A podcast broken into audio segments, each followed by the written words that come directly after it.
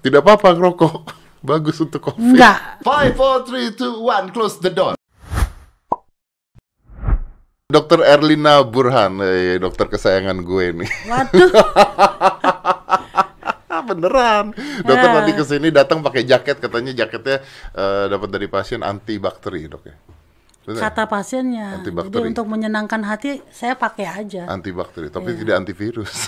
kan masalahnya. Beda dong, virus. bakteri dengan virus ya. Beda dok ya. Dok ini kita mau update. eh, eh tadi dokter ke sini ngomong eh, dia nonton video saya ngomongin tentang konspirasi. Betul.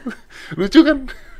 Iya, menurut saya sih eh, sebagai suatu isu Betul. boleh-boleh aja dibahas Betul, supaya betul. menambah wawasan. Menambah wawasan. Kan sebenarnya yang dicari adalah bukan nggak adanya, tapi ini dibuat apa enggak, terus vaksinnya gimana kan gitu dok. Soalnya Ya kemarin masalah konspirasi apakah dibuat Hmm. direkayasa rekayasa genetik ya itu eh, kalau kalau saya sih dokter ya kalau itu bisa dibuktikan boleh-boleh saja Tapi tapi, harus ada usaha harus pembuktian ada pembuktiannya. Tapi ya, kalau kami dokter sih nggak ngurusin ngurusin itu, benar. aja Tapi sebenarnya bisa nggak sih eh, virus dibuat tuh dok? Mungkin nggak? mungkin mungkin aja Mungkin mungkin aja ya. mungkin mungkin aja Iya sih. Kalau yang kemarin saya bahas itu sebenarnya bukan masalah itunya, masalah vaksin yang saya bahas Oke. tuh. Saya juga ngobrol sama dokter Tirta juga. Saya bilang, ini kalau vaksinnya bulan depan keluar, gua nggak mau pakai dulu. Soalnya saya vaksin itu masih lama Nah, tapi Masih kan beritanya kan di mana-mana kan mau keluar, Bill Gates mau ngeluarin, ini mau ngeluarin. Nggak itu mungkin kali cepet, kan? sounding aja sounding supaya orang optimis wah bakal ada vaksin tapi proses membuat vaksin itu tidak cepat. nggak cepat Makanya kalau cepet, waduh mikir nih apaan nih. Saya kan saya mikir. pernah bilang yang paling cepat tuh Ebola Nah, tapi secepat-cepatnya Ebola 12 bulan itu paling cepet 12 paling cepat bulan. nah ini baru ketemu eh, 31 Desember Nah, iya, nggak mungkin. ya sekarang lima bulan lah Kalau obat-obat yang keluar kan sekarang banyak obat-obat keluar tuh. Paranormal ngeluarin obat. COVID. ya Kok kalau Anda ketawa sih? ya kalau urusan paranormal ya jangan tanya saya Nah, kan Ya. ada juga dari Satgas ngeluarin apa COVID apa gitu, COVID herbal atau apa gitu, katanya bisa nyembuhin COVID. Dokter dengar nggak? Saya malah dikirim fotonya oleh Nah, teman-teman. iya iya, itu gimana dok? Iya, itu kan katanya herbal. Ah. Itu saya saya lihat itu em, kita kalau melihat suatu obat kan kita pengen tahu isinya apa, Ah, eh, efeknya apa, ah. proses eh, minumnya bagaimana. Ah. Ini yang saya lihat itu bahasanya Cina semua. Ini nggak ngerti. Kalau saya sih sesuatu yang kita nggak tahu jangan diminum. Ya kita nggak ngerti ya. Nggak Tiba-tiba isinya apa gitu Nggak kan? tahu. Iya karena ba- banyak banyak obat-obat Cina juga yang kita nggak tahu isinya apa. Iya, kalau eh, sebetulnya kan itu harus didaftarkan ke Ah. Badan POM ya. Betul. Ya, karena di sana kan akan dilihat eh, isinya apa, efek eh, bahan aktifnya ap- Betul, apa dan betul. kerjanya bagaimana. Dokter tahu nggak ada obat Cina namanya Yunan Payo gitu. Terus ada obat Cina namanya apa gitu. Nggak tahu. Itu obat-obat Cina yang dikonsumsi dari zaman dulu tapi maksudnya kita mungkin nggak tahu juga gitu. Tapi aneh juga ya. Kalau hanya herbal, Indonesia ini kan Kaya. kaya dengan Kenapa herbal. impor? Kenapa kenapa dari Cina? Kenapa nggak herbal kita aja gitu? Seperti nenek moyang minum apa jahe, Udah dari dulu kan kunyit, asam uh, ya apa macam-macam gitulah. Iya. Jadi lebih baik kalau menurut saya ya, cuman barangkali maunya uh, instan ya. Jadi ada udah dipakai tapi yang instan Indonesia kan juga ada. Banyak, banyak, sekali. Tapi kan kalau dokter ngomong kenapa import juga sekarang lagi heboh. Kenapa tenaga kerja juga import dari Cina kan? Waduh. bukan, bukan ranah kita. saya, Iya, tapi iya. Anda tahu dong. Eh, saya kan membaca. Oh, Anda membaca. Saya kira semua orang juga tahu. Semua orang juga tahu ya, Ya, tapi bukan ranah kita. Iya, nggak nggak nggak bisa juga berkomentar, ngerti? nggak ngerti. Bener, nanti salah kita nggak ngerti. Iya, dan eh, saya melihat sekarang kalau informasi dari saya bacanya dari medsos terus terang. ah ya. Hmm, Kalau Kadang-kadang nggak bener tuh dari medsos tuh. ya banyak yang hoax juga Oh, ya. iya. Jadi memang kita harus cari eh, berita yang valid ya dari eh, informasi yang memang kita percaya. Nah, yang tentang TKA itu kan informasi yang resminya juga belum keluar. belum keluar ya, Makanya jadi- kita nunggu aja lah ya, kita nunggu. Dok, oke dong, nih mau la- nanya dok. Dokter pada saat itu sempat mengatakan eh, jangan merokok. Bener. Tapi saya mendapatkan berita bahwa di Nikotin, Prancis ya. rokok katanya yang terkena rokok terkena COVID hanya 1,9 persen kalau tidak salah. Maka mereka sekarang mau mencoba rokok untuk menghentikan COVID-19. Apakah rokok bisa menghentikan COVID-19? itu pasti dari orang-orang yang suka merokok. itu ada ada penelitiannya loh. Katanya dilakukan penelitian di sana. Sampai pakai nikotin patch, dokter. Ya yang saya dengar memang nikotin. Ya. Tapi niko ingat nikotin itu hanya salah satu zat yang ada dalam rokok. Kan ada 400 zat yang berbahaya. Betul. Ya jadi kalau mau nikotinnya aja kalau memang itu penelitian benar ya. Oh, tapi penelitiannya gitu ya. Iya. Oke. Tapi eh, ya itu dia. This new evidence show nicotine might prevent Might. smoker. Might mungkin from contracting eh, the coronavirus. Tapi katanya juga ini apa yang merokok itu jumlah meninggalnya lebih dikit katanya. Ada di Cina juga ada katanya. Tapi dari jumlah semuanya ya. Karena mungkin jumlah perokoknya lebih dikit kali.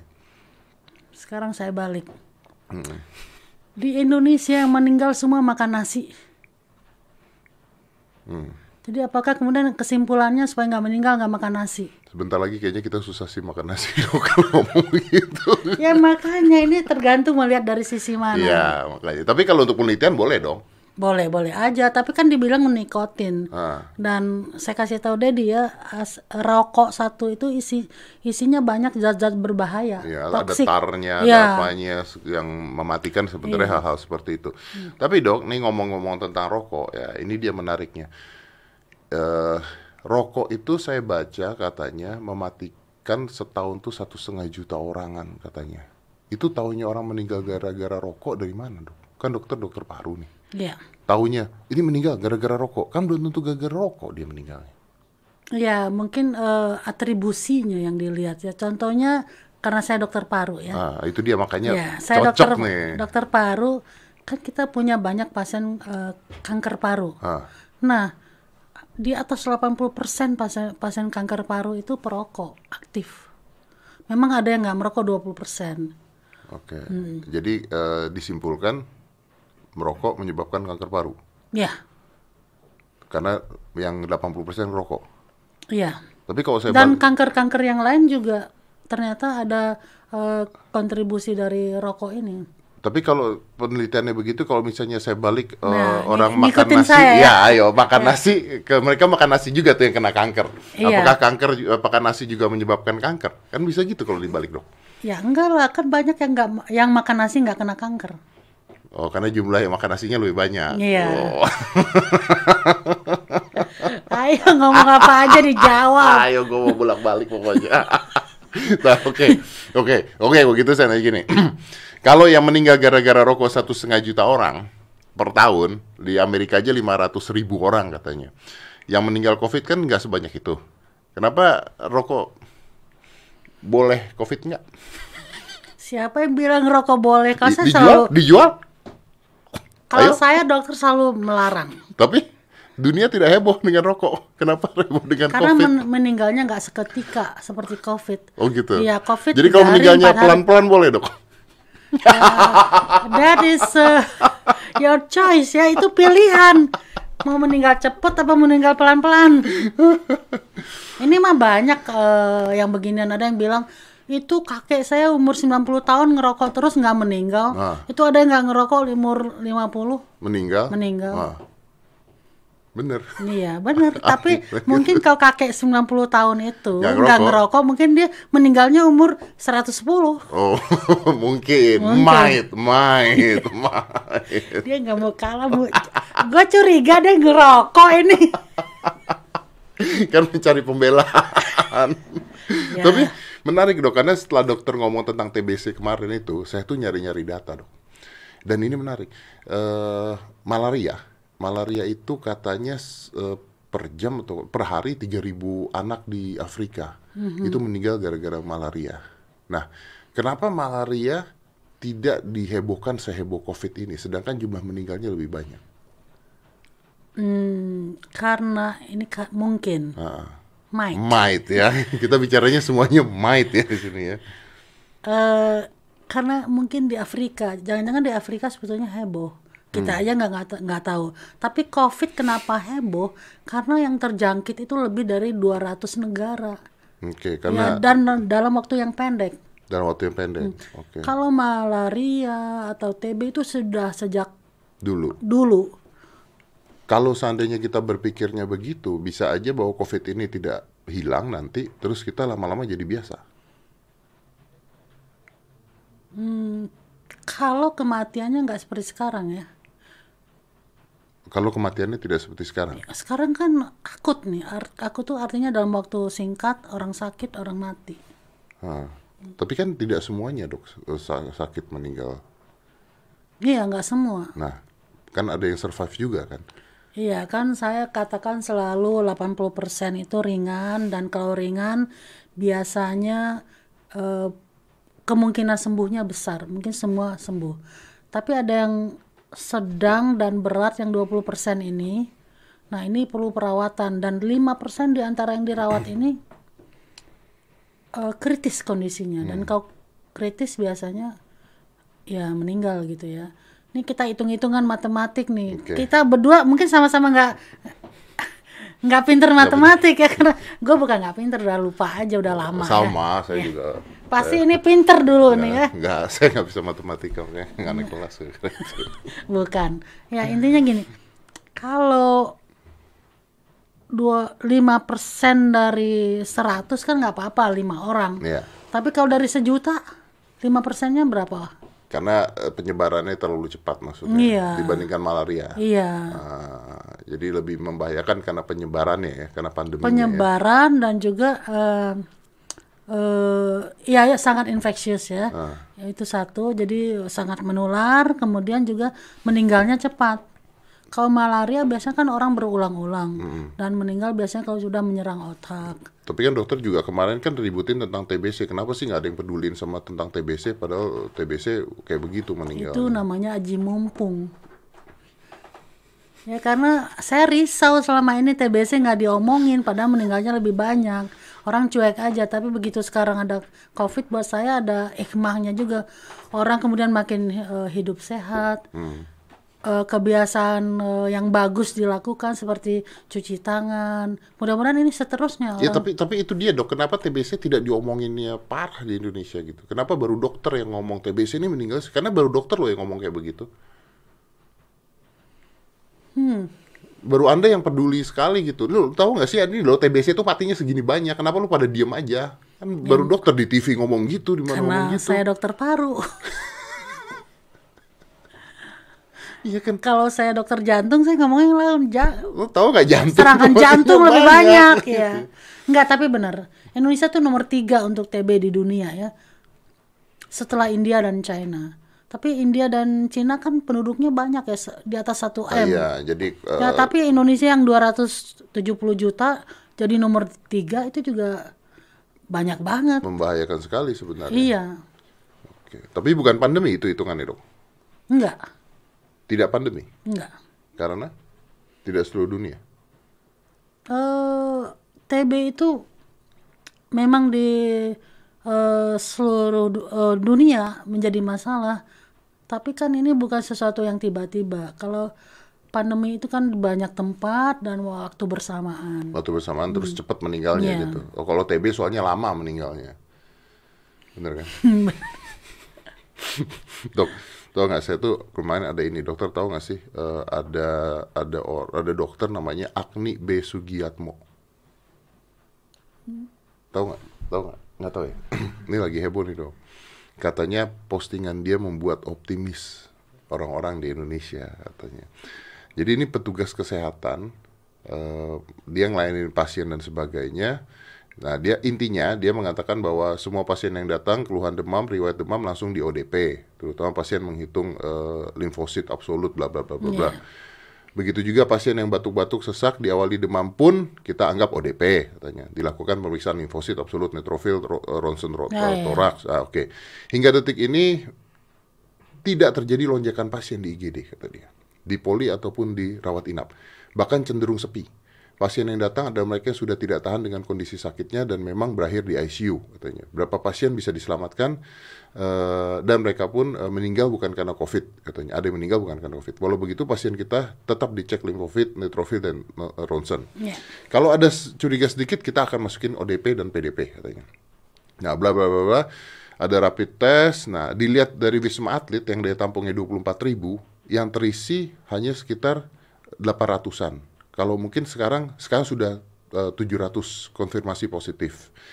Intinya eh di Galang, eh, Pulau Galang, ke bednya 3226, pasiennya 34. Nah, dia mengatakan kalau menurut medical definition, epidemic itu sudden outbreak becomes widespread whole region kontinen. Ada dua hal harus dipenuhi. Kejadian tiba-tiba meluas, waktunya kasusnya cepat, menyebabkan mortalitas yang tinggi. Sekarang udah masuk bulan ketiga kasus COVID. Nah, dia bilang kasus yang terkonfirmasi SARS-CoV-2 ini per sejuta penduduk dibanding US, Italia, setelah Spanyol sangat rendah katanya di Indonesia nih ya kayaknya ya.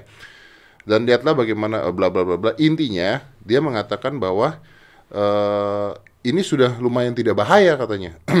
Virus dan kuman selalu ada hidup manusia, apalagi sekarang manusia menginvasi hutan, bla bla bla bla. Eh, yang lompat bukan hanya SARS-CoV-2, ada virus lain juga. Indonesia amat beruntung tinggal di daerah Katulistiwa. Yang berbahaya itu rumah-rumah padat dan rapat, kata dia. Karena penyebaran, kata dia. Pertanyaan dia adalah, kapan anak bisa sekolah lagi, katanya. Kapan bisnis bisa mulai lagi, dan sebagainya. Nah, jadi intinya adalah dia mengatakan sebenarnya bahwa eh, ini sebenarnya sudah menurun sekali, kata dia. Benar nggak tuh? Kalau kita lihat angka yang dilaporkan Pak eh, Manis? Bukan? Pak Yuri? Pak Yuri Ah. kan memang untuk eh, kenaikan di Jakarta sudah mulai eh, menurun atau flat katanya Iya, ya. ah. Dan tetapi kenapa angka Indonesia terus naik karena daerah lain mulai juga. Ah, Ya. Jadi eh, kalau dikatakan Indonesia ini sekarang udah tidak bahaya, kita jangan terlalu cepat seperti itu. Ingat ingat kan bahwa kita sebelumnya seperti seolah-olah meng- tidak menganggap ini sesuatu Iya, iya. yang bahaya. ah, main-main. Iya kita abai, kita lengah begitu uh, ada serangan, semua panik, semua kaget, saling menyalahkan, Hmm. ya kan? Jadi saya kira kita harus tetap uh, waspada, jangan panik, tapi Jangan waspada, panik, waspada. waspada. Dan kalau memang uh, PSBB ini ha- seperti yang dilakukan di DKI ini hasilnya seperti itu, mungkin juga uh, daerah-daerah lain harus melakukan hal yang sama. Karena sekarang kan yang mulai banyak laporan di daerah-daerah lain kan. Ya udah mulai keluar karena pulang kampung, mudik Iya. dan sebagainya kan. Ya, kemudian eh, saya ingin eh, membahas tentang kenapa di Indonesia eh, tidak seperti di US. US tuh cepat naik pada jumlah penduduknya sama. Ah. Kita dikatakan berapa 70 per 1 juta Hmm, penduduk. Barangkali karena kapasitas kemampuan diagnosis kita yang belum seperti Amerika. Ngetesnya. Iya, karena nggak semua orang di, nggak semua yang PDP dites kan, tidak semua ODP dites. Ya, Ya, kan waktu itu OTG kita juga tidak dites. Kita sempat ngobrol juga kalau rapid test aja kan false-nya banyak banget katanya. Iya. Belum tentu juga gara-gara rapid test bisa juga salah kan intinya kan. Iya. Tapi kan sekarang sudah banyak PCR Ya, katanya. udah udah mulai banyak PCR. Udah banyak PCR, tapi eh, saya juga nggak tahu persis apakah kits atau regennya semua itu cu- cukup. Apakah PCR itu 100% orang eh, dicek positif itu pasti eh, COVID-19 atau bisa eh, false juga? Seharusnya sih kalau memang eh, terdetek eh, positif ya itu positif. Pasti. Ada nggak? Ada kemungkinan kesalahan nggak kalau PCR itu? Bukan kesalahan, tapi eh, mungkin em, false negatif justru. Karena eh, gini ya, bahan yang diperiksa itu kan banyak. Mulai dari saluran nafas atas, di hidung nih, nasofaring, kemudian di tenggorokan. Sebetulnya semakin eh, virus itu kan dari atas sampai bawah ada.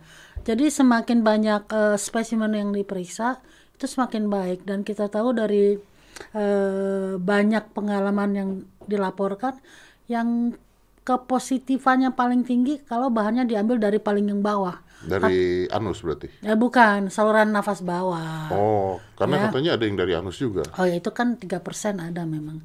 Ya, tapi eh, kalau itu dilakukan itu dia harus dilakukan penyedotan dengan eh, istilahnya bronkoskopi. Kalau di medis ya mengatakannya bronkoskopi itu memasukkan alat yang ada kameranya juga ke saluran nafas lalu kemudian cairan yang ada kita sedot dan itu yang diperiksa dan itu paling bagus kepositifannya 93%. Emangnya kita tuh sudah tahu sekali virus corona tuh seperti ini, terus sudah gitu pos, eh, tes ini adalah untuk tes virus coronanya atau masih antibodinya kalau PCR itu? PCR itu untuk virus, DNA virusnya yang didetek. DNA virusnya yang didetek. Iya. Oke. Ya, eh, dan eh, kalau yang di anus tadi ngomong di anus itu 29% kepositifannya. 29 persen Iya. Kalau dahak, nah dahak juga sebetulnya bisa diperiksa. Jadi nggak perlu harus se- semua swab. Jadi kalau bisa berdahak, periksa juga. Cuman sayang kan eh, dikatakan banyak pasien COVID ini tidak punya dahak, batuknya kering. Walaupun kemudian ada sebagian yang sudah dirawat, mungkin karena tidak bisa mengeluarkan batuknya atau ada infeksi yang lain tuh dahaknya juga banyak. Jadi saya selalu sampaikan kan ini kita banyak sekali belajar dari virus ini karena di awal pengetahuan kita tentang virus ini sedikit sekali Nah karena itu ini penyakit dia. baru. Nah, itu dia. Hmm. Saya tuh sempat baca juga di luar negeri ada ada dokter juga yang mengatakan bahwa kita nih sebenarnya nggak tahu ini virusnya apa katanya. Terus pengecekannya juga kita tuh belum bisa ngecek bener-bener virusnya. Tapi kita tahu ada sesuatu gitu maksudnya. Jadi dan suatu ini bermutasi terus gitu. Ya nggak apa-apa, tapi kan minimal what is happening now itu yang kita percaya kan. Iya. Jadi kalau di orang yang lebih dahulu di Wuhan sana, di Cina, di Eropa mengatakan eh, virusnya bentuknya seperti ini dan kemudian kan pemeriksaannya dengan begini ya kita ikutin sampai kemudian terjadi perubahan ya kita akan berubah juga. Seperti ventilator gimana tuh dok? Kenapa ventilator Sekarang berita, tiba-tiba? berita terakhir katanya penggunaan ventilator malah mematikan pasien. Ya, baca nggak dok? Baca nggak baca. Nah, itu gimana tuh? tuh. Ventilator 25% COVID-19 New York meninggal karena ventilator. Katanya ngasih stres ke lungs terlalu tinggi malah ventilator yang buat mati. Jadi Tapi dokter tahu kan, baca kan ini kan? baca Nah, itu tiap hari tuh? saya baca ditanyain terus saya Apakah ventilator iya mematikan? enggak ventilator enggak mematikan tapi kita harus ingat pasien-pasien yang sampai memerlukan ventilator ini adalah orang-orang yang sudah gagal napas Hmm. gagal napas tuh artinya udah nggak bisa bernafas secara natural jadi perlu bantuan mesin Hmm. jadi mesin ini mem- dimasukkan untuk membuat orang ini bisa bernafas jadi diberikan oksigen melalui mesin jadi artinya dia bukan karena ventilatornya meninggal tapi lebih ke arah bahwa memang penyakitnya sudah berat Oke, tapi kan beritanya mengatakan bahwa terlalu stres, terlalu eh, stres, too much stress ke paru-paru ketika didorong sama ventilator itu yang menyebabkan gagal paru-paru. Ada yang begitu ngomongin dok? kan dokter-dokter itu kan Bukan gue yang ngomong loh ya. Iya, iya. Bukan gue yang ngomong. Ini berita loh ya. Gue baca Iya, berita loh. iya. Kayak tadi rokok. Nah, ya itu kan semua sudah ada tata caranya ya ya kalau ventilator tuh kan eh, bukan dokter paru lagi tapi dokter anestesi. Dan mereka semua udah ada SOP-nya jadi mereka memberikan eh, apa volume tidal yang tidak terlalu nah ini teknisnya artinya tidak mem- mem- mem- memberikan eh, tekanan oksigen yang terlalu tinggi gitu. Tapi jumlah oksigennya memang tinggi. Bisa oksigen 100% di awal, kemudian di, kalau membaik diturunkan 80% atau turun 75% tergantung kondisi pasien. Jadi- ko- oksigen di udara terbuka ini 21%. 21 persen. Iya, Tapi jadi- kenapa keluar berita seperti itu? Dan banyak sekali kan beritanya kan minggu lalu kalau nggak salah dua minggu lalu, wah di mana-mana kan ventilator Betul. mematikan, ventilator mematikan. Kalau dokter mengatakan tidak, kenapa berita itu keluar dan dokter pula yang ngomong di luar negeri itu? Ya itu mungkin eh, berita itu tergantung sudut sudut pandangnya. Jadi kita harus melihatnya secara komprehensif. Jadi memang pasien-pasien yang memakai ven- ventilator ada yang mengatakan 80% meninggal ini 25% cuman ya. Nah, karena di sini Nah sekarang kalau mereka nggak sudah gagal napas, kalau nggak dikasih ventilator mungkin semua meninggal. Ini untung dengan ventilator yang meninggal cuma 25%. Itu dari sudut pandang situ ya berarti Iya. ya. Karena di sini penggunaan ventilator untuk pasien COVID-19 malah dapat merusak paru-paru katanya. Ini berdasarkan berapa banyak tekanan dibutuhkan untuk membantu oksigen di proses paru-paru menurut laporan Business Insider. Lebih lanjut, Dr. Negin Ha- Ya- Ya- Haji Zades, dokter perawatan kritis paru Hofstad Northwell, menuturkan ventilator memang baik untuk pasien pneumonia tapi tidak cocok untuk COVID-19. Jadi kayaknya mereka sendiri masih ribut. Ya ini kan eh, bukan orang yang melakukan, yang memberitakan. Ini kan wartawan yang menulis nih. Hmm. Ini kan dari koran kan? Mm-mm. Iya. Enggak lah. Jadi kalau saya melihatnya karena saya ngelihat pasiennya loh, saya masuk nanti saya kasih lihat foto-foto saya ngelihat pasien yang dengan ventilator. Jadi meninggalnya karena memang berat, terjadi kerusakan eh, atau apa istilahnya ya, multi organ failure, kegagalan eh, organ-organ yang eh, beberapa organ bukan satu organ saja. Paru kan satu organ, tapi karena proses dari eh, perlawanan tubuh yang sedemikian hebatnya terjadi proses inflamasi yang hebat atau istilahnya karena badai sitokain. Sitokain itu adalah hmm, Ya, antibody yang berlebihan ya, dan itu membuat eh, merusak juga sistem organ yang lain. Hmm. Ya, jadi terjadilah pertama disfungsi organ. Lama-lama organ failure, gagal organ. Ya, jadi memang karena penyakitnya yang makin berat, bukan karena dikasih ventilator. Bukan karena ventilator. Bukan. Oke, karena ya itu dia beritanya di mana-mana seperti itu kemarin. Ya kan Aneh, kan? diluruskan ini. Diluruskan, oke. Diluruskan ya dok ya. Iya.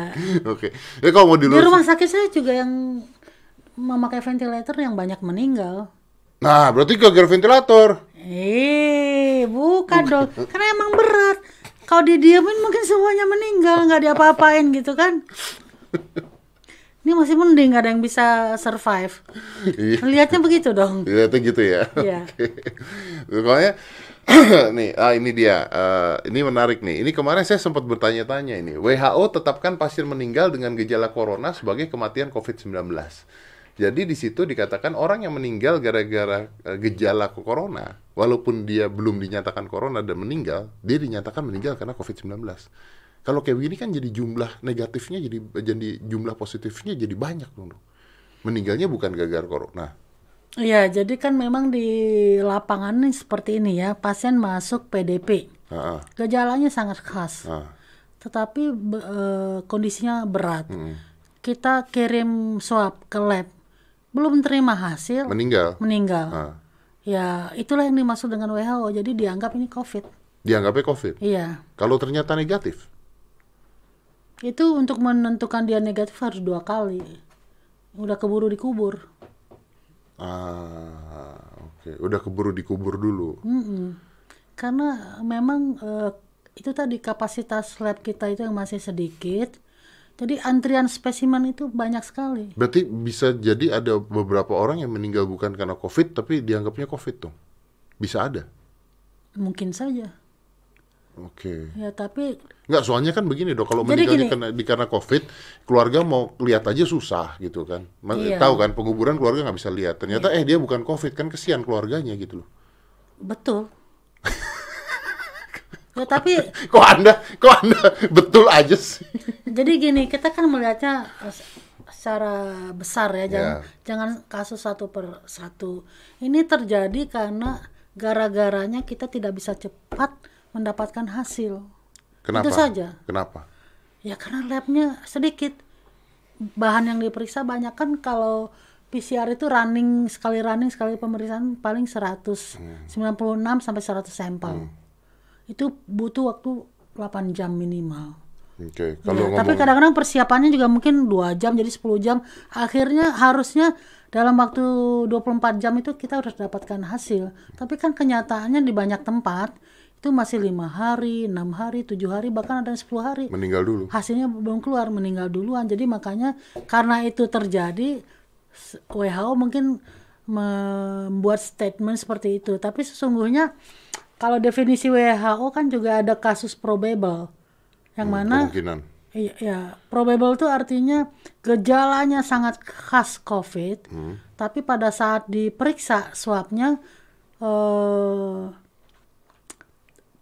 setelah dilakukan sequencing itu bukan, Bukan eh, COVID. SARS-CoV-2 tapi corona saja. Biasa corona biasa. Ya, jadi pan corona keluarga corona. Jadi kan nggak bisa dibilang COVID tapi corona nih. Ah. Nah, itu di, dikata, masuk ke kriteria probable.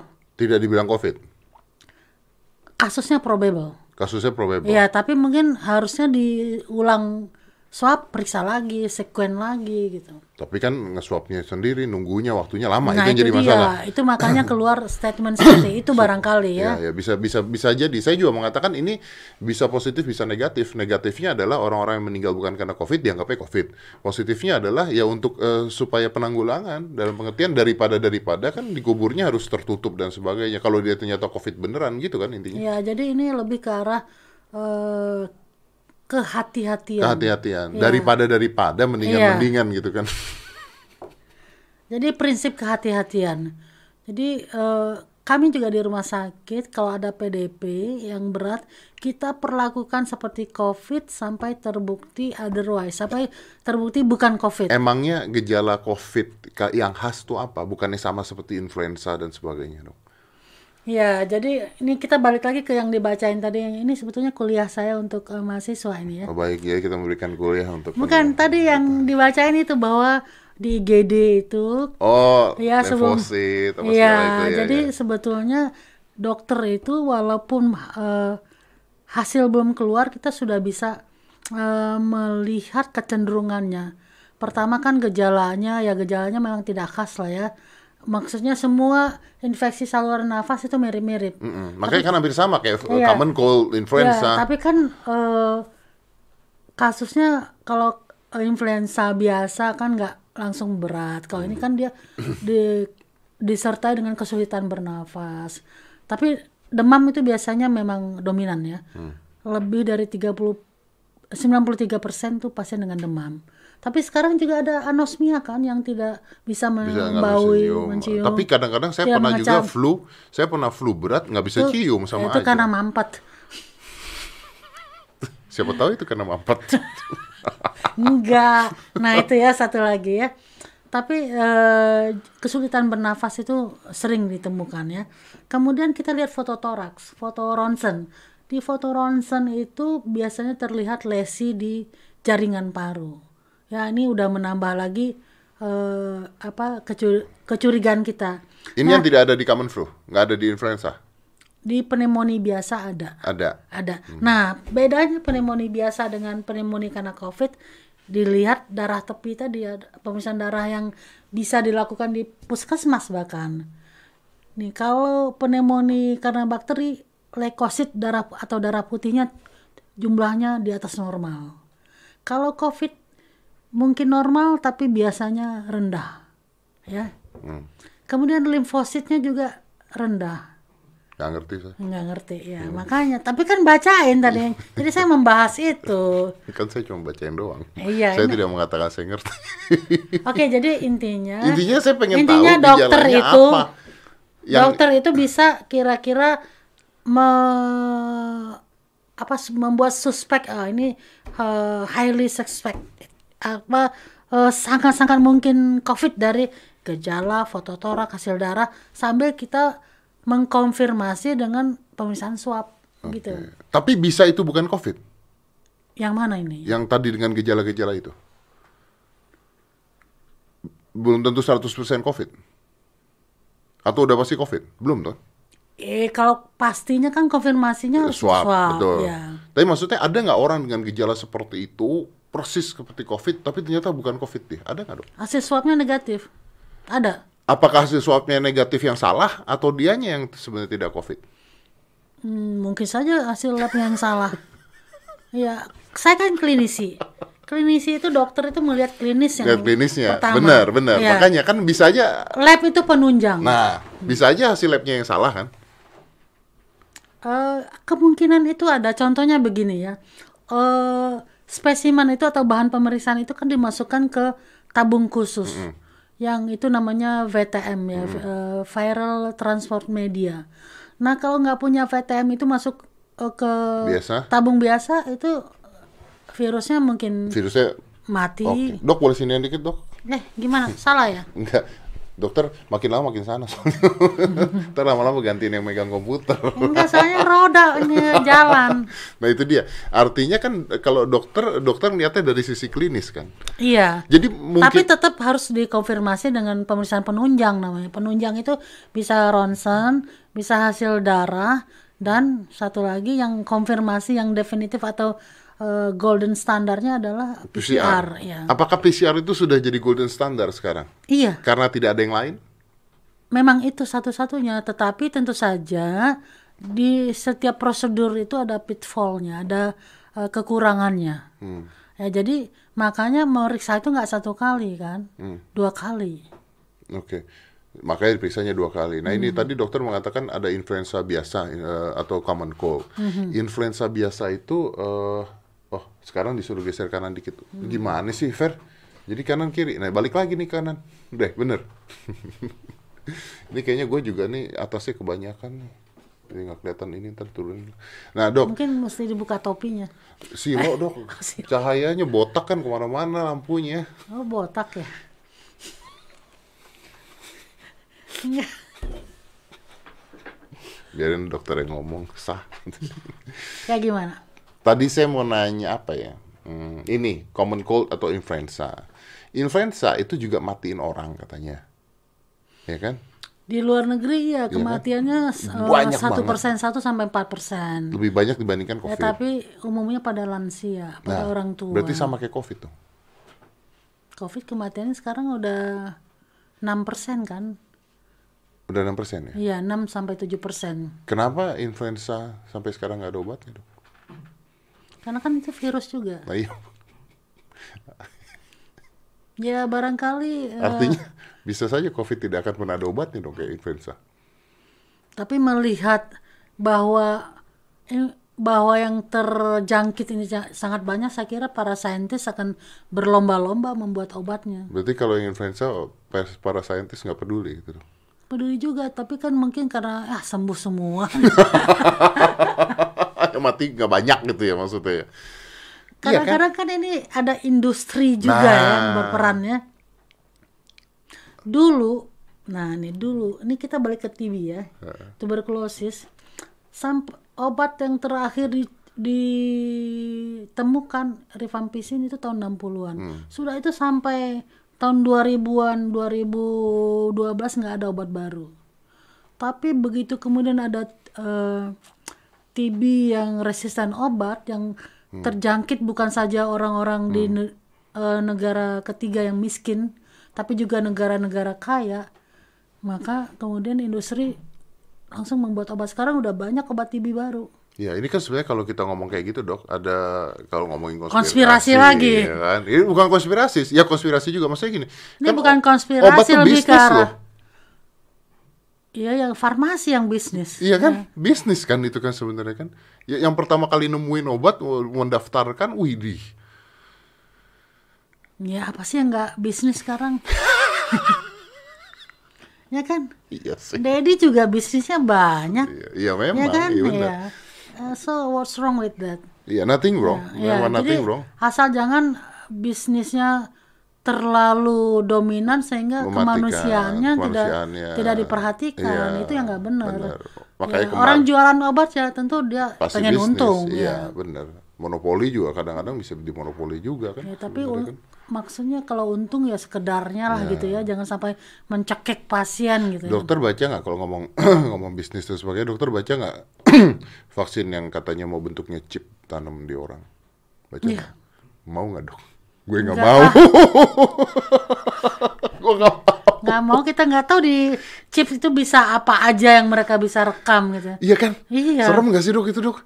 Nah kalau itu konspirasi tuh, gue itu tuh, itu tuh. Tapi itu masih wacana atau Iya. udah beneran atau hanya eh, sekedar eh, trial? Kan orang sekarang banyak banget trial-trial kan. Iya sih. Iya. Cuma kalau ditaruh kan kita nggak tahu apaan aja gitu kan. Aku ya. nggak mau. Dokter nggak mau. Takut.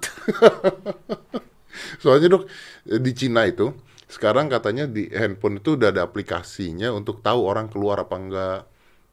data Itu kan dalam rangka eh, konten karena dalam rangka membuat orang stay at home Ah. kan, supaya ini lebih ke arah mencegah penu- penularan. Jadi orang nggak boleh bepergian, nggak boleh interaksi. Ya, tapi kalau didiemin selamanya gimana dok?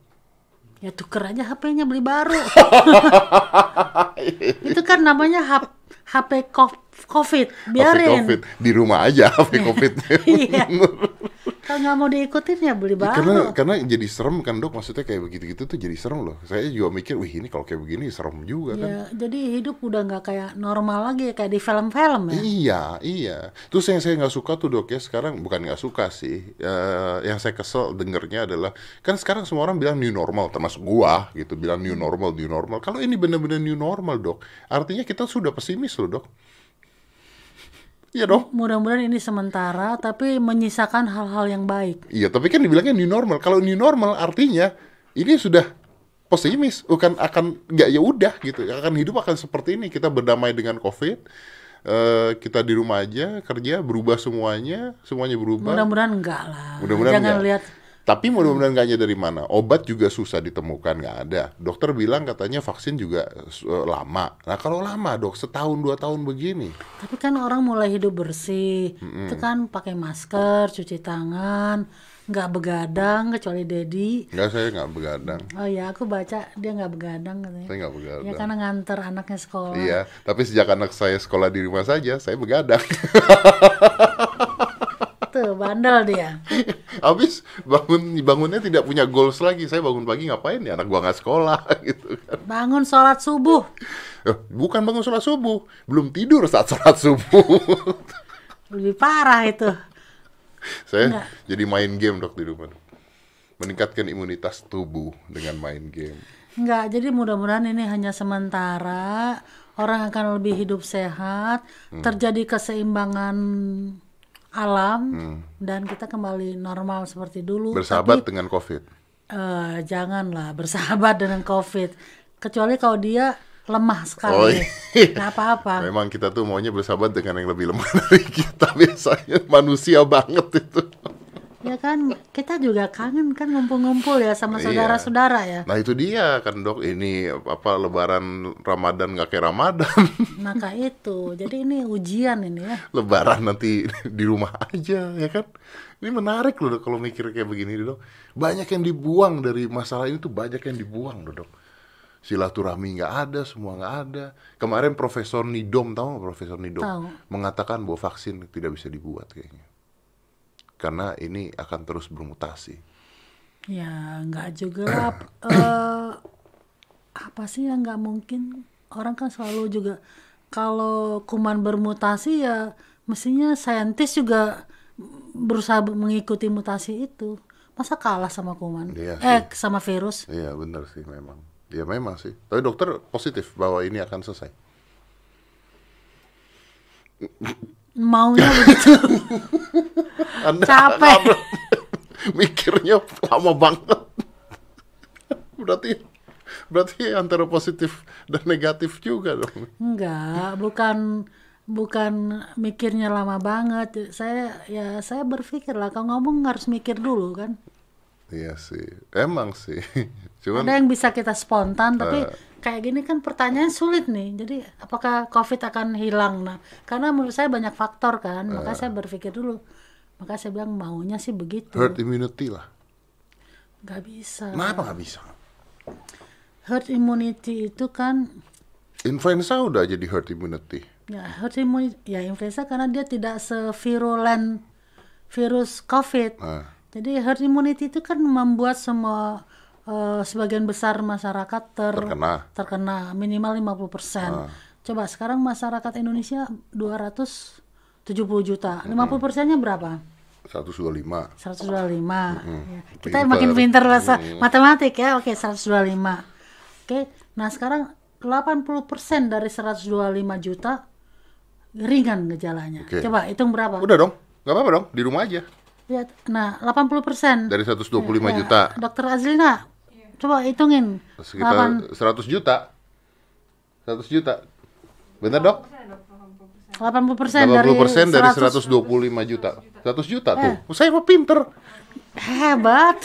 papanya siapa Aska. Aska, iya, pinter saya mah, 100 Saya juta. dengar anaknya lebih pinter. Banget. Jadi bodoh saya sama dia. 100 juta, oke? Ah, 100 Oke. juta aman kan? Di rumah aja kan? Iya, Nggak perlu 100 masuk rumah juta. sakit. 100 juta ya. Ah. Nah, yang sakit berapa? 25 juta. Cukup nggak rumah sakit kita untuk 25 juta dan 5% dari 25 juta kritis. Coba 5% dari 25 juta. Tapi kan nggak sekaligus langsung hari itu, Dok. Apa? Bentar dulu. 750 ribu kritis, Kritis. yang perlu ventilator. Iya. Nggak mungkin. Dan kita nggak bisa. Dan itu mungkin saja Ah. untuk Indonesia angka-angka itu akan lebih tinggi. Kenapa? Karena imunitas orang Indonesia kan banyak yang nggak se nggak seperti Dedi lah. Enggak, orang imunitas Indonesia bagus-bagus. Dulu pertama kali masuk sini dibilang kita kuat. Ternyata enggak kan? Buktinya masuk. Nah, jadi nggak cocok herd immunity itu untuk Indonesia. Kalau kalau aturannya adalah semua pakai masker. Kalau nggak pakai masker ada denda misalnya. Ya, tapi kan nggak herd immunity itu kan. Semua orang pakai Iya masker sih. kan me- prevent mencegah orang lain. Apakah kalau semua orang pakai masker, yang nggak pakai masker didenda, terus yang eh, usia lanjut atau punya comorbid lainnya di rumah aja, yang Iya. pakai masker dan sebagainya kerja, lebih membantu nggak ya? Karena roda ekonomi kita juga harusnya bisa, harusnya bisa. Jadi eh, sepertinya kita harus memang cari jalan keluar. Tengah-tengah gitu kan? Cari jalan tengah supaya kehidupan seperti dulu lagi, tapi tetap kita terjaga dari penularan. Tapi Nah. susah juga yang lansia-lansia itu mau tinggalnya di mana? Kan biasa banyak juga tinggal dengan anak-anaknya. Iya, nggak apa-apa. Eh, tinggal dengan anak-anaknya kan nggak semua anak-anaknya kerja kan. Kadang-kadang kan eh, ada kakek nenek, ibu bapak yang kerja bapak ada ibunya nggak masalah kan. Sekalian cari pahala memelihara orang tua. Hmm, ya, ya, ya. ya Ini di- ngomong yang positif aja kita ya. ngomong yang positif aja, Iya. bener sih. Jadi dokter mengatakan herd immunity nggak bisa, Nggak cocok untuk Indonesia. nggak cocok untuk Indonesia. Nggak cocok. Inggris aja nyerah. Inggris berapa penduduknya? Iya sih, Inggrisnya nyerah ya mau herd immunity. Iya. Masa kita mau lebih hebat dari Inggris? Dan kalau dia bermutasi terus juga nggak bisa herd immunity dong. Itu dia. Pusing ya dok. Malah dia yang pendiam sekarang biasanya Pusing. nanya terus. Pusing soalnya kalau Iya. tidak bisa begini, vaksin katanya tidak bisa lama, obat tidak ada. Dulu kloroquine, sekarang kloroquine katanya berbahaya. Ya kan? Hmm, kita Iya masih kan? pakai Kat- Katanya bahaya di berita-berita. bahaya kalau orang itu sakit jantung karena kloroquine ini kan eh, pemberiannya kita gabung dengan azithromycin. Nah, kedua obat ini kalau bersinergi akan Asitromisin bukannya buat bakteri. betul. Ini pinter banget ini Pinter orang. lah, antibiotik. Iya. Antibiotik buat bakteri, bukan virus. Tetapi Kenapa ternyata Anda kasih tetapi ternyata di eh, azithromycin itu ada juga antiviralnya. Ada antiviralnya? Ada, walaupun dia antibiotik. Jadi makanya karena obat-obat yang khusus spesifik untuk COVID belum ada, maka kita carilah obat-obat yang kira-kira bis punya antivirus dan membantu. Tapi kan nggak sendirian juga, kita kasih vitamin C juga, digabung dengan kloroquine. Nah, jadi kloroquine itu memang dengan kalau dengan azithromycin sangat harus diperhatikan berhati-hati kepada orang yang punya penyakit jantung. Oke, karena Begitu. berbahaya. Iya, jadi nggak untuk semua orang. Jadi semua statement itu ada penjelasannya. Eh, Kayak Dedi. ventilator. Iya. Kayak ventilator Iya, tadi. kloroquine juga. Kita di rumah sakit pakai kok. Nah, dokter tadi kan sempat ngomong tuh eh profesor eh profesor atau dokter Indro yang tentang virus ini nggak bahaya. Yang sama Luna Maya. Oh iya iya, iya. saya nonton karena orang heboh saya nonton. Nah, Iya. kan sebenarnya dia nggak salah dong. Ya dia Kan virusnya dia mengatakan tidak mematikan kalau sendiri bener dong. Kalau virus sendirian ya nggak mematikan jangan masuk ke manusia. Biarin aja deh sendirian. kan gitu. Maksudnya kan yang mematikan kan kebanyakan komorbid komorbid penyakit bawaannya. Sebenarnya Iya. salahnya dia ngomong itu di mana dong?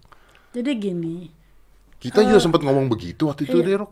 Bukan, jadi eh, yang menyebabkan meninggalnya tetap corona lah, tetapi mungkin yang mem- membuatnya berat itu komorbid. Karena orang DM kan banyak, orang eh, sakit jantung banyak, hipertensi banyak nggak meninggal, tapi kalau kena corona kemungkinan meninggalnya besar gitu Hmm. loh melihatnya. Tapi kalau tidak ada penyakit-penyakit itu, kena corona doang tidak meninggal gitu dong lihatnya. Enggak. Iya dong. Di rumah sakit saya 15% nggak ada komorbid meninggal juga. Meninggal juga 15%. Iya, iya, Maksudnya gimana 15% dari jumlah yang meninggal?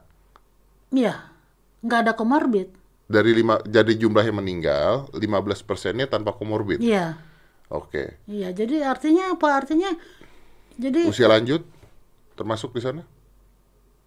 di mana? 15 persen? Usia lanjut biasanya dengan komorbid. Orang tua bisa ada- udah Oke. Yang hipertensi. tidak ada komorbidnya meninggalnya gimana? 15 persen. Usia Usia dewasa muda. mama muda gitu. Enggak lah. Dewasa muda kan? Ya dewasa dan muda gitu. muda. Dia ada tidak orang punya, muda, ada orang dewasa. tidak punya penyakit lainnya Enggak. sama sekali. Enggak. Enggak ada komorbid. Nggak ada komorbid. Iya. Meninggalnya gimana? Ya meninggal lah. Meninggal Dia- gimana? maksudnya gagal napas atau apa? Iya, gagal napas. Jadi karena sangat beratnya meninggal. 15% dari jumlah meninggal ya. Mm-mm. Iya. Jadi nggak benar juga eh, kalau ada yang mengatakan siapa pun lah ya saya nggak nyebut orang ya. Kalau ada yang mengatakan bahwa eh, meninggal bukan karena corona, tapi karena komorbid. Hmm. Ya komorbid yang disertai dengan corona kan intinya. Corona yang ada komorbidnya. Corona. lah iya. Iya benar. Iya, mertua saya ah, 80 lebih dengan diabetes biasa aja di rumah. Contohnya itulah Oke, kira-kira. oke. Ya. Jadi eh, cara menyampaikannya barangkali. Cara nyampeinnya. Iya. Iya, iya. Iya, kalau dan eh, Luna Maya kan cuman mengulang ya apa yang disampaikan. Iya. Iya. Nggak salah dia juga Iya, sebenarnya. jadi ya kita nggak usah terlalu menghujat-hujat lah. gitu. Iya, nggak usah nyalahin lah ya. Nggak usah nyalahin. Ya, info karena info mah diterima aja sebenarnya. Ya kita melihatnya secara komprehensif lah begitu. Iya, iya Ya benar. tapi juga em, saya ingin menghimbau itu kalau membuat pernyataan ya mesti hati-hati juga gitu. Karena saya tahu tuh begitu ada begitu ada pernyataan itu terus eh, Dokter Erlina diwawancara sama wartawan gitu nggak bisa ini karena corona meninggalnya gitu. Dengar ya? ya kan ya kan Iya. ya. Dia baca Iya, juga. saya baca kali. saya. hashtag Dokter Erlina saya saya dengerin Sama dengan aku juga nyariin dia aja kan. Jadi nggak oh, apa aja sih. sampai nonton yang saya ngomongin konspirasi Dokter Iya. Erlina aja sampai nonton Saya tontonin semua kalau ada waktu. Ih, Tapi ada yang nggak habis juga sih karena panjang-panjang juga kan. Iya, kan kalau ada waktu. ya. seru. Makanya saya pengen Dokter Elina datang ke sini karena memang ini informasi gini dong.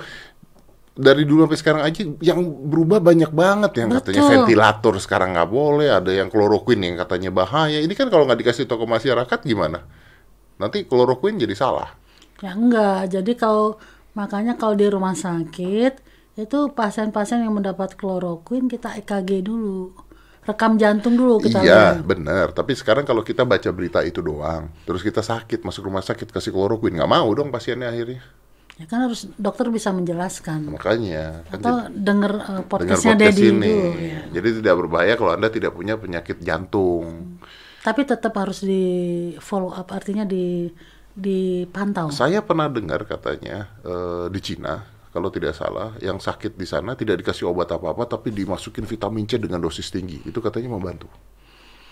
Ya, dosis vitamin C, dosis tinggi kita juga berikan, tapi ya hati-hati juga kan kalau terlalu tinggi ke ginjal juga. Jadi semuanya harus dilihat. Nggak meninggal COVID, meninggal ginjal. Iya, jadi informasi itu mesti dipelajari lah, jangan ditelan mentah-mentah gitu kan. Sekarang juga ada yang mengatakan eh apa manifestasi dari COVID itu kayak stroke. Baca nggak? Baca, baca. Nah. Bener nggak sebenarnya? Ada. Apa nyambungnya mas stroke? Nah, jadi em, sekarang memang kan, nah jadi berubah-ubah terus. Artinya, artinya ada sesuatu yang baru terus kak saat ini ya. Orang meneliti terus, which is bagus ya supaya pengetahuan kita bertambah. Jadi yang tadi saya sampaikan yang inflamasi hebat itu atau peradangan Yang hebat itu itu ke otak. bisa sampai ke otak. Bahkan ada yang mengatakan jangan-jangan virusnya juga sampai ke otak, tapi itu belum belum diselidiki mekanismenya seperti apa. Tapi yang bahwa peradangan itu sampai ke otak bisa. Di Korea- Sehing- sehingga ada yang eh, gejalanya seperti stroke. Iya, iya, iya, oke. Berarti bis- ke- masih penelitian lanjut ya dok ya? Iya. Di Korea Selatan per hari ini saya baca beritanya kata sudah dinyatakan bahwa orang yang terkena COVID-19 tidak akan terkena lagi katanya. Ya, we'll see. Nanti ada lagi pernyataan baru lagi. Iya kan setiap hari ada pernyataan baru terus ya. Ada yang bilang, "Wah, obatnya sekarang harusnya anti koagulan gitu." Ya, saya baca eh, artikel-artikel penelitiannya. Jadi ternyata memang ada yang terjadi pembekuan darah pada pasien-pasien COVID ini, tapi itu nggak semuanya. Kalau saya tidak salah 7%. Jadi 28 dari 300 persen eh, dari 300 pasien lah gitu ya. Jadi setiap informasi itu harus dipelajari, harus di, dibaca lah gitu. Jangan dapat informasi langsung kaget lu share ke mana-mana bikin orang panik gitu ya. Ya, ya, ya, ya. ya. Oke, pertanyaan terakhir dok, saya tahu dok- dok- dokter ini dari pagi jadwalnya udah penuh ya, luar biasa loh. Dari pagi loh, saya dapat jadwal dokter nih pagi jam segini, jam segini, jam segini, jam segini gitu. Itu yang gede-gede aja tuh. Itu yang gede-gede aja dok. Belum konsul-konsul pasien kan saya terima konsul pasien. Emang dokter masih terima konsul pasien? Enggak dong. Lah, kan saya eh, guru. Anda katanya ketua ini. Iya, kan saya kerja di rumah sakit. Kalau eh, dokter-dokter yang muda yang lihat pasien kemudian eh, perlu pertanyaan kan nelfon saya, terima konsul, dok pasiennya begini begini begini. Sekarang masih ada nggak pasien yang tidak COVID dokter urusin? Di rumah sakit persahabatan enggak semua udah covid sekarang. Semua udah COVID sekarang. Gara-gara masuk rumah sakit itu? Iya, bukan. Jadi karena rumah sakit eh, kami ini rujukan, kita nggak mau mencampur-campur pasien. Yang IGD-nya semua terima hanya yang COVID. Yang masih buka di yang zona hijau adalah pasien-pasien tuberkulosis, pasien asma, pasien kanker, pasien jantung, yang memang perlu eh, kontrol berulang. Berapa jumlahnya sekarang di rumah sakit persahabatan? Yang sekarang dirawat sekitar 117 apa ya? 117. Hmm. Oke. Dokter setelah lama ini, eh, terakhir nih penasaran. Dokter setelah lama ini ngurusin yang COVID, dokter bisa ngeliat nggak ini orang bakal selamat apa enggak? Itu namanya playing God ya. Bukan, maksudnya kan dokter kan ngeliat oh ini kayaknya kayak begini nih keadaannya, usianya segini, ini segini kayaknya selamat. Gitu. Jadi memang ada fenomena yang berbeda untuk COVID ini ya. Contohnya kit- eh, di awal-awal saya kan masih lihat pasien. Kita, kita saya lihat foto toraknya, ronsennya itu penuh banget kiri kanan ya. Kemudian saturasi juga cukup rendah. Tapi dari kan saya lihat dari ruang kaca ada CC eh, CCTV juga, tuh pasien jalan-jalan. Kalau pasien biasa tuh nggak jalan-jalan. Udah nggak kuat. Hmm, tapi ini jalan-jalan. Jadi nggak bisa kita dari awal mengatakan wah ini pasien bakal meninggal. Berarti aneh nih. Kita eh, tim eh, yang rawat waktu itu sama mengatakan ini bapak ini nih eh, bakal masuk ke ventilator nih. Tapi sampai sembuh nggak masuk ventilator, sembuh pulang. Berarti aneh ya. Ya bukan aneh tapi mungkin ada yang masih kita pelajari di sini. Ya itu tadi ada juga yang mengatakan eh, bahwa eh, kejadian eh, peradangan demikian luas ini juga menghambat eh, sampai ke batang otak sehingga yang mengatur sesak itu kan dari batang otak itu Hmm, hmm. terhambat sehingga dia nggak kelihatan sesak gitu. Oke, oke. Wih, serem, dok. Ya, ini namanya juga penyakit baru, banyak banyak yang kita nggak tahu, Iya. kita belajar terus ya. Apa? Dari pengalaman Kalau dan bulan depan belum beres juga, dokter ke sini lagi. Ngasih tahu yang baru lagi. Yang baru lagi. Perkembangannya bagaimana? Perkembangannya gimana? Ya, ini PR buat saya nih. Jadi saya harus baca terus setiap hari. Karena saya baca terus, nanti saya tanya dokter pasti. Ayo Ya, gimana dok? Di Ayo Itali gimana, dok? begini. Di Itali gini dok gimana? Ya, di Jerman begini. Wah, venti- eh, rokok dok, wah bagus buat orang covid. Wah. itu udah lama itu yang di Prancis itu kan. Iya, abis Iya. dokter pulang baru keluar itu. Iya. Saya langsung, uh, tahu gitu gue tanya sama dokter Elina. Karena dia ada konflik of interest nih, ada kepentingan. Ada konspirasi antara Iya. rokok. Kalau saya bilang nggak apa-apa, waduh langsung Wah, keluar-keluar. keluar-keluar. Wah, Iya. tidak apa-apa. Mungkin lima menit sendiri ngoceh ngasih tahu eh, apa eh, apa namanya Iya, betul. viewersnya yang jutaan itu ya. tidak apa-apa rokok. Bagus untuk COVID. Enggak, rokok nggak boleh. Untuk COVID dan untuk yang lain-lain tidak boleh. Tidak boleh. Berhenti dong. iya, udah berhenti. Puasa kan? Tapi berhenti merokok itu memang niat loh. Iya. Kan sekarang banyak program berhenti merokok, tapi kalau nggak ada niat, Kenapa kan dulu dijual? juga ada. hmm, Kenapa dijual? Anda tidak bisa jawab. dimusuhin loh sama pabrik rokok. Eh, saya mah ditemenin kalau saya ngerokok. Oh, Eh, iya. dokter ini musuhin bukan saya. Enggak lah. ya, tapi itulah kayak alkohol dan sebagainya juga menyebabkan kematian katanya kan. Ya udahlah itu mah memang pilihan kalau itu ya, Dok ya. Tadi dokter Iya, memang soal alkohol itu juga kan banyak orang salah mengerti. Iya. Dikatakan alkohol bisa eh, membunuh virus. Nah, kalau gitu ada yang tanya loh sama saya, dok kalau gitu kita minum alkohol aja supaya virusnya mati. Saya bilang virus yang dimatikan dengan alkohol itu fungsi alkohol adalah desinfektan, ngebersihin meja nih gitu ya. Bukannya diminum. Kalau di kalau di dalam tubuh bukan desinfektan lagi fungsinya alkohol. Bikin mabok, bikin ya alkohol desinfektan kan juga di atas 70%. Iya, coba Ya. tuh minum. Iya. Virusnya mati, Lunya mati juga. Matinya bareng.